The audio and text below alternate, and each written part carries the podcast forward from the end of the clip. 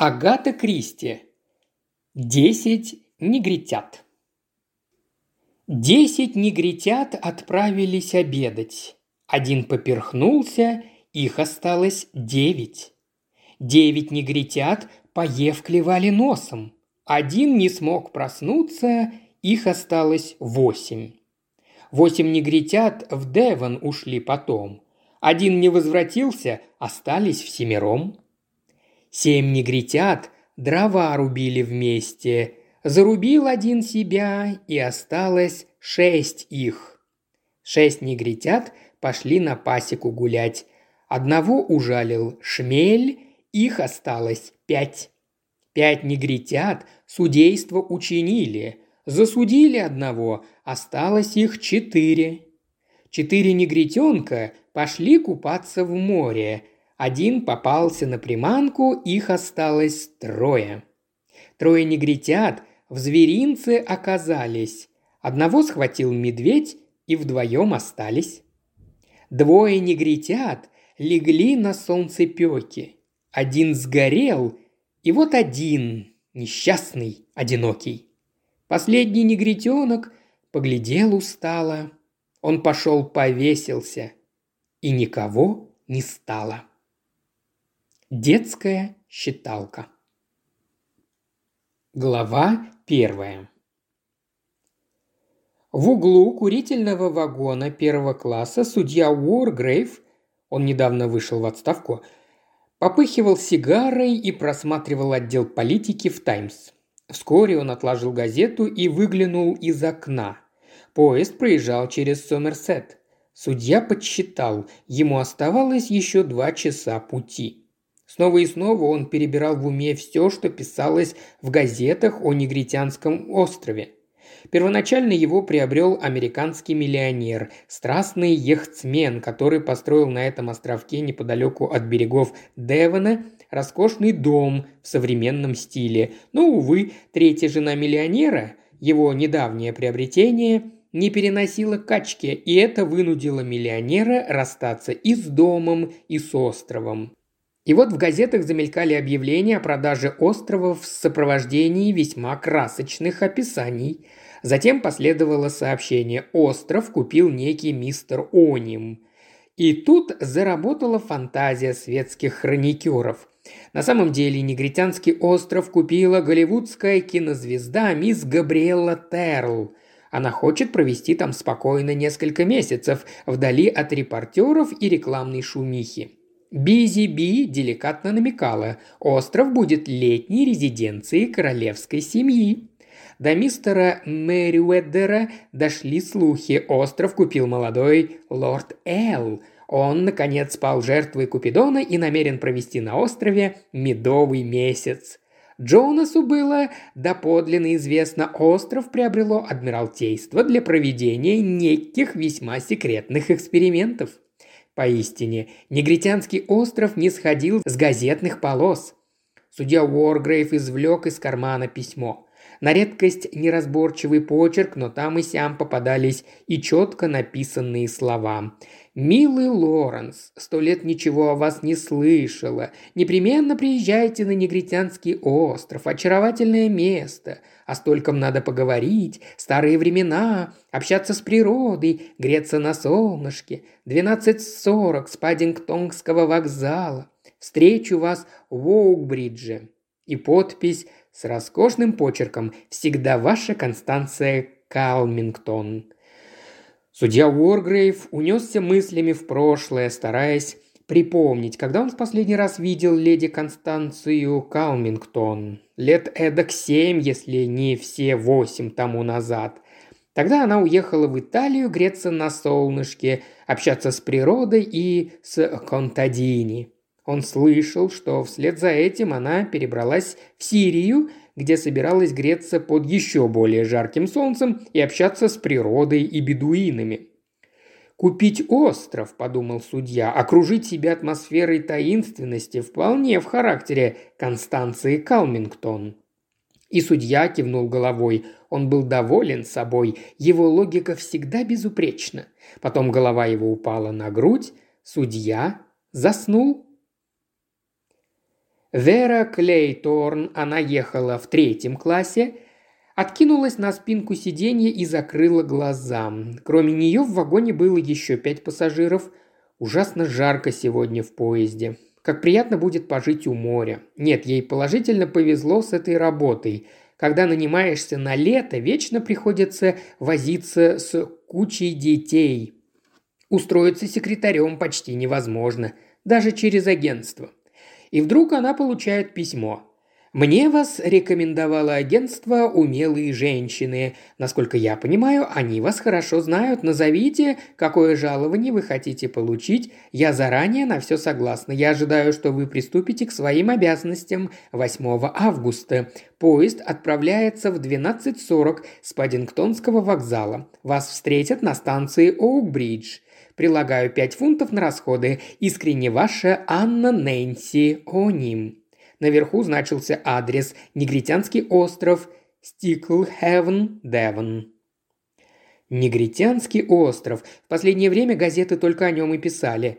Репортеры рассыпали многозначительные намеки, сообщали занятные сплетни и слухи. Правды во всем этом было, по-видимому, мало. Но во всяком случае дом этот построил миллионер, и, как говорили, роскошь там была умопомрачительная.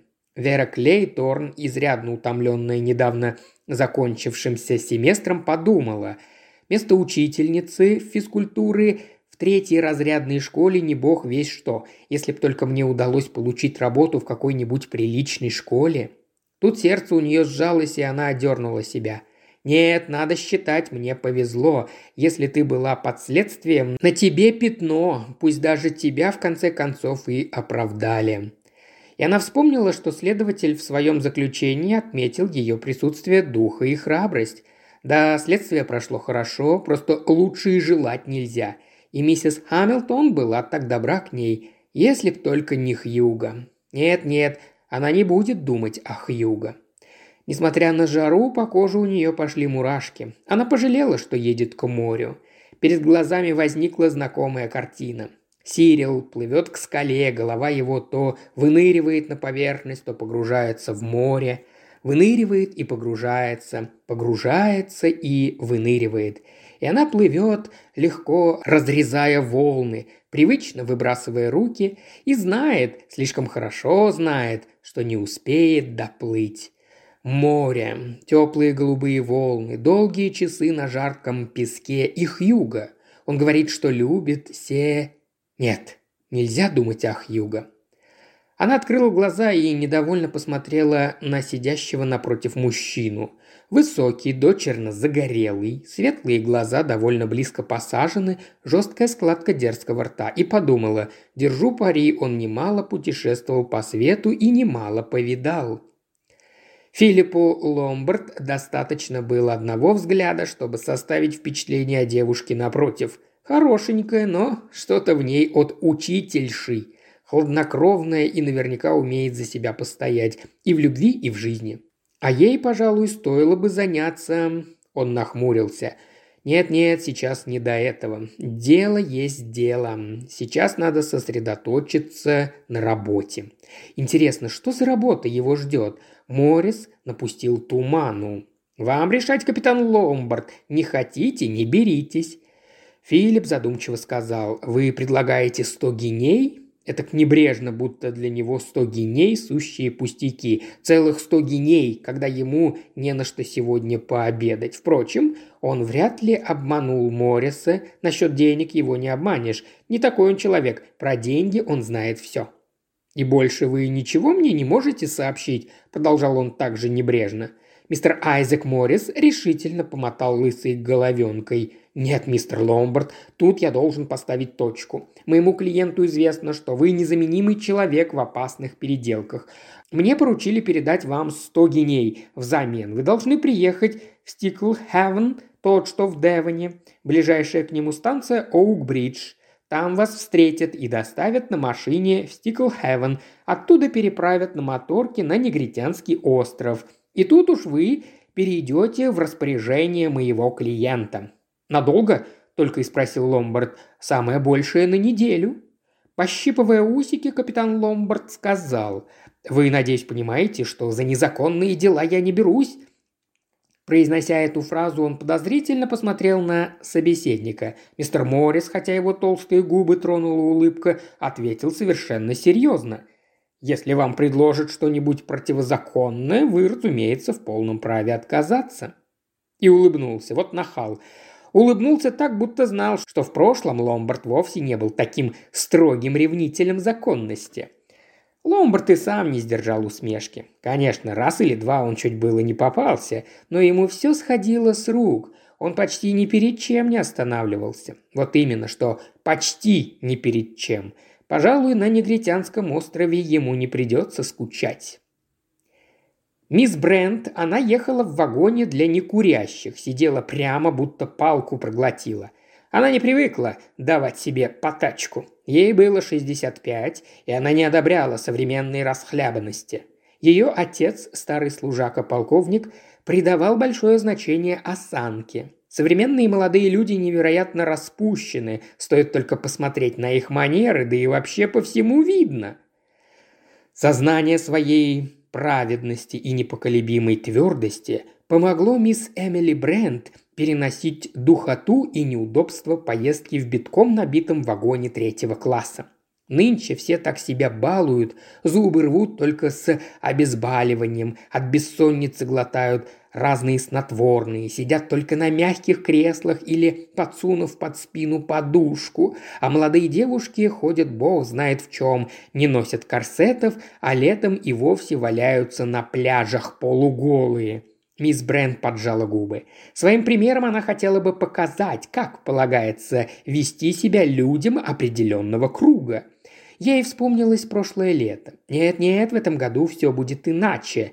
Негритянский остров. И она вновь мысленно пробежала письмо, которое столько раз перечитывала. Дорогая мисс Брент, надеюсь, вы меня еще помните. Несколько лет тому назад, в августе, мы жили в Белхевенском пансионе, и, как мне казалось, у нас было много общего. Теперь я открываю собственный пансионат на островке близ берегов Девона. По-моему, он как нельзя лучше подходит для пансионата с добротной кухней, без новомодных затей. Словом, пансион для людей наших с вами привычек, людей старой школы. Здесь не будет полуголой молодежи и граммофонов за полночь. Я была бы очень рада, если бы вы сочли возможным отдохнуть летом на Негритянском острове. Разумеется, совершенно бесплатно в качестве моей гости. Устроит ли вас август, скажем, числа с восьмого? Искренне ваша А.Н. Но как же ее все-таки зовут? Подпись удивительно неразборчивая. Теперь все подписываются так небрежно, возмущалась Эмили Брент. Она перебрала в уме людей, с которыми встречалась в Белхевне. Она провела там два лета подряд. Там жила та симпатичная пожилая женщина, миссис, миссис... Э, как бишь ее фамилия? Ее отец был каноником. И еще там была мисс Олтон или Оден. Нет, нет, ее фамилия была Оньон. Ну, конечно же, Оньон. Негритянский остров. Газеты много писали о Негритянском острове. Прежде он будто бы принадлежал не то кинозвезде, не то американскому миллионеру. Конечно, зачастую эти острова продают задешево. Остров не всякий захочет купить. Поначалу жизнь на острове кажется романтичной, а стоит там поселиться, и обнаруживается столько неудобств, что не чаешь от него избавиться. Но как бы там ни было, думала Эмили Брент, бесплатный отдых мне обеспечен. Теперь, когда она так стеснена в средствах, ведь дивиденды то и дело не выплачиваются, не приходится пренебрегать возможностью сэкономить. Жаль только, что она почти ничего не может припомнить об этой миссис, а может быть и мисс Аньон. Генерал МакАртур выглянул из окна. Поезд шел к Эксетеру. Там генералу предстояла пересадка. Эти ветки с их черепашьей скоростью кого угодно выведут из терпения, а ведь по прямой до Негритянского острова рукой подать. Он так и не понял, кто же он все-таки, этот Оним, по-видимому, приятель Пройды Легарда и Джонни Дайера. Приедет пара армейских друзей, хотелось бы поговорить о старых временах. Что ж, он с удовольствием поговорит о старых временах. Последние годы у него было ощущение, будто прежние товарищи стали его сторониться. А все из-за этих гнусных слухов. Подумать только, ведь с тех пор прошло почти 30 лет. Не иначе, как Армитидж проболтался, решил он, нахальный щенок. Да и что он мог знать? Да ладно, не надо об этом думать. К тому же, скорее всего, ему просто мерещится. Мерещится, что то один, то другой товарищ поглядывает на него косо. Интересно посмотреть, какой он, этот негритянский остров. О нем ходит столько сплетен, похоже, слухи о том, что его купило Адмиралтейство, военное министерство или военно-воздушные силы не так уж далеки от истины. Дом на острове построил Элмер Робсон, молодой американский миллионер. Говорили, ухлопал на него уйму денег, так что роскошь там поистине королевская. Эксетер. Еще целый час в поезде. Никакого терпения не хватит. Так хочется побыстрее приехать. Доктор Армстронг вел свой морес по Солсберийской равнине. Он совсем вымотался. В успехе есть и своя оборотная сторона. Прошли те времена, когда он сидел в своем роскошном кабинете на Харли-стрит в безупречном костюме среди самой, что ни на есть современной аппаратуры и ждал. Ждал дни напролет, не зная, что впереди – успех или провал.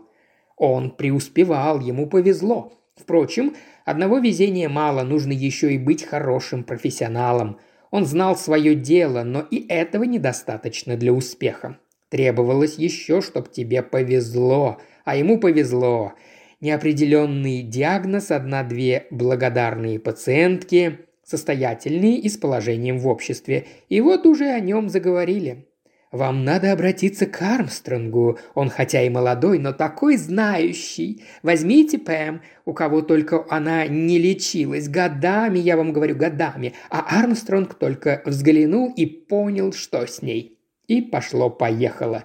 Так доктор Армстронг стал модным врачом. Теперь дни его были расписаны по минутам. У него не оставалось времени на отдых. Вот почему этим августовским утром он радовался, что покидает Лондон и уезжает на несколько дней на остров у берегов Девона. Конечно, это не отдых в полном смысле слова. Письмо было написано в выражениях весьма неопределенных, зато чек, приложенный к письму, был весьма определенным. Гонорар просто неслыханный – у этих онимов должно быть денег, куры не клюют. Похоже, мужа беспокоит здоровье жены, и он хочет узнать, как обстоят дела, не потревожив ее.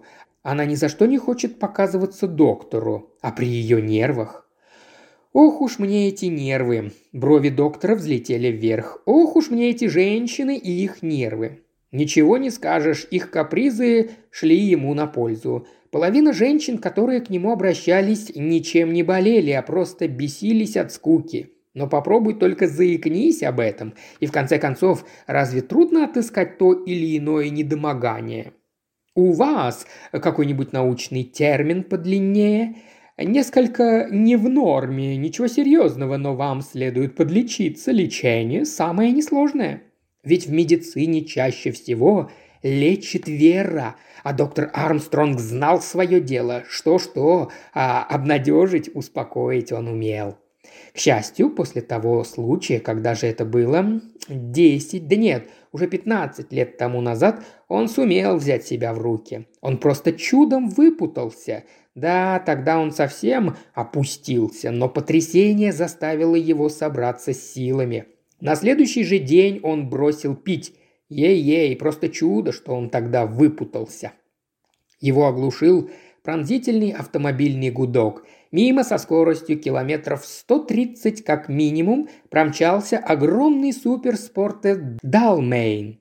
Доктор Армстронг чуть не врезался в забор. Наверняка один из этих молодых остолопов, которые носятся по дорогам, сломя голову. До чего они ему надоели, а ведь он чудом спасся, и на этот раз тоже. Черт бы побрал этого столопа. Тони Марстон с ревом пронесся через деревушку «Мир!» Думал, и откуда только берутся эти колымаги? Ползут, как черепахи, и, что самое противное, обязательно тащатся среди дороги. Нет, чтобы посторониться. На наших английских дорогах класс езды не покажешь, а вот во Франции там другое дело. Остановиться здесь выпить или ехать дальше? Времени у него вагон. Осталось проехать всего какие-нибудь полторы сотни километров. Он, пожалуй, выпьет джину с имбирным лимонадом. Жара просто невыносимая. И на этом островке наверняка можно будет недурно провести время, если погода не испортится. Интересно, кто они, эти онимы? Не иначе, как выскочки, которым денег некуда девать. У Рыжика нюх на таких людей. Да и, по правде говоря, что ему, бедняги, остается? Своих-то денег у него нет. Надо надеяться, что с выпивкой они не жмутся. Хотя с этими выскочками ничего наперед не известно. А жаль, что слухи, будто остров купила Габриэла Терл, не подтвердились. Он бы не прочь повращаться среди кинозвезд. Что ж, надо полагать, какие-то девушки там все же будут. Он вышел из гостиницы, потянулся, зевнул, посмотрел на безоблачно-голубое небо и сел в Далмейн. Отличная фигура, высокий рост, вьющиеся волосы, ярко-голубые глаза на загорелом лице приковывали взгляды молодых женщин. Он выжил акселератор, мотор взревел, и автомобиль нырнул в узкую улочку. Старики и мальчишки посыльные поспешно посторонились. Уличная ребятня восхищенно провожала машину глазами.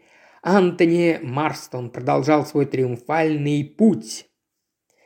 Мистер Блор ехал поездом с замедленной скоростью из Плимута. Кроме того, в купе был всего один пассажир, старый моряк с мутными от пьянства глазами. Впрочем, сейчас он клевал носом. Мистер Блор аккуратно вносил какие-то записи в блокнот. «Вот они все, голубчики!» – бормотал он себе под нос. Эмили Брент, Вера Клейторн, доктор Армстронг, Антони Марстон, старый судья Уоргрейв, Филипп Ломбард, генерал МакАртур, кавалер ордена Святого Михаила и Георгия и ордена за боевые заслуги. Двое слуг, мистер и миссис Роджерс.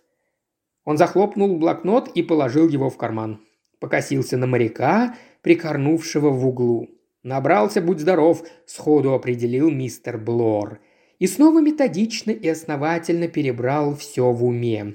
«Работа вроде несложная», – размышлял он. «Думаю, что осечки тут не будет. Вид у меня, по-моему, подходящий». Он встал, придирчиво поглядел на себя в зеркало. В зеркале отражался человек не слишком выразительной наружности. Серые глаза поставлены довольно близко, маленькие усики. В облике что-то военное – «Могу сойти и за майора», – сказал своему отражению мистер Блор. «Ах ты, черт, забыл. Там же будет тот генерал. Он меня сразу выведет на чистую воду. Южная Африка, вот что нужно. Никто из этой компании там не был, а я только что прочел рекламный проспект туристического агентства и смогу поддержать разговор. К счастью, жители колоний занимаются чем угодно, так что я вполне могу сойти из-за дельца из Южной Африки. Негритянский остров. Он как-то был там еще мальчишкой. Вонючая скала, засиженная чайками, километрах в двух от берега. Остров назвали так потому, что его очертания напоминают профиль человека с вывороченными губами. Странная затея – построить дом на таком острове. В плохую погоду там и вовсе жить нельзя. Впрочем, каких только причуд не бывает у миллионеров. Старик в углу проснулся и сказал, «На море ничего нельзя знать наперед, ничего».